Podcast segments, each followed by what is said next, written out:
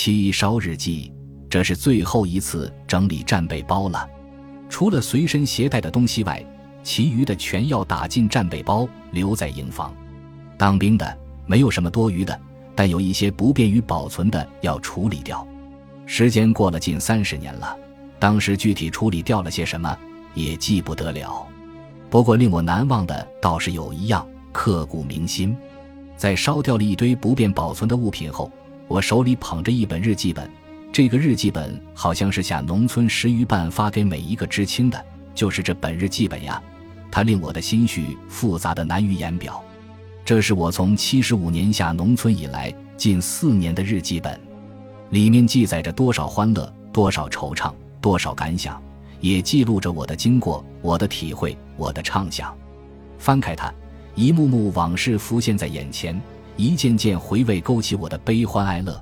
打开它，一阵阵豪情壮志，一股股柔情深长。珍惜它，就像珍惜生命一样。而我现在要烧掉它，也就像烧掉自己一样。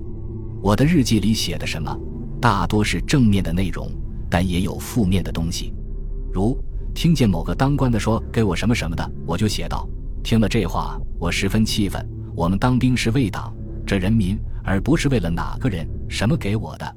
我不是给你个人的，我这不是找气受吗？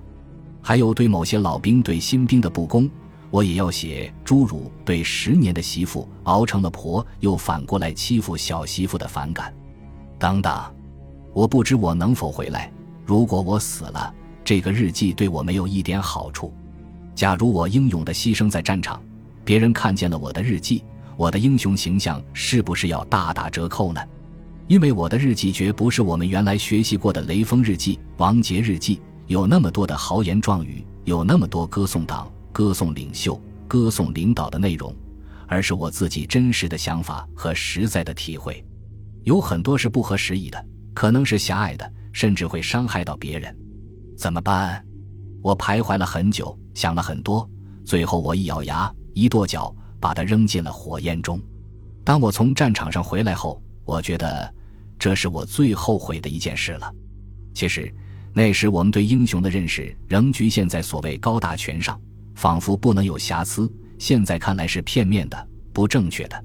哎，好记性不如烂笔头呀！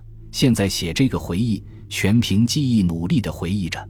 但是当时我只是想，大丈夫死堂且不惧。何恋一本日记，在望着燃烧的火焰，用叶挺将军的诗来自我安慰：我将在热血与烈火中得到永生。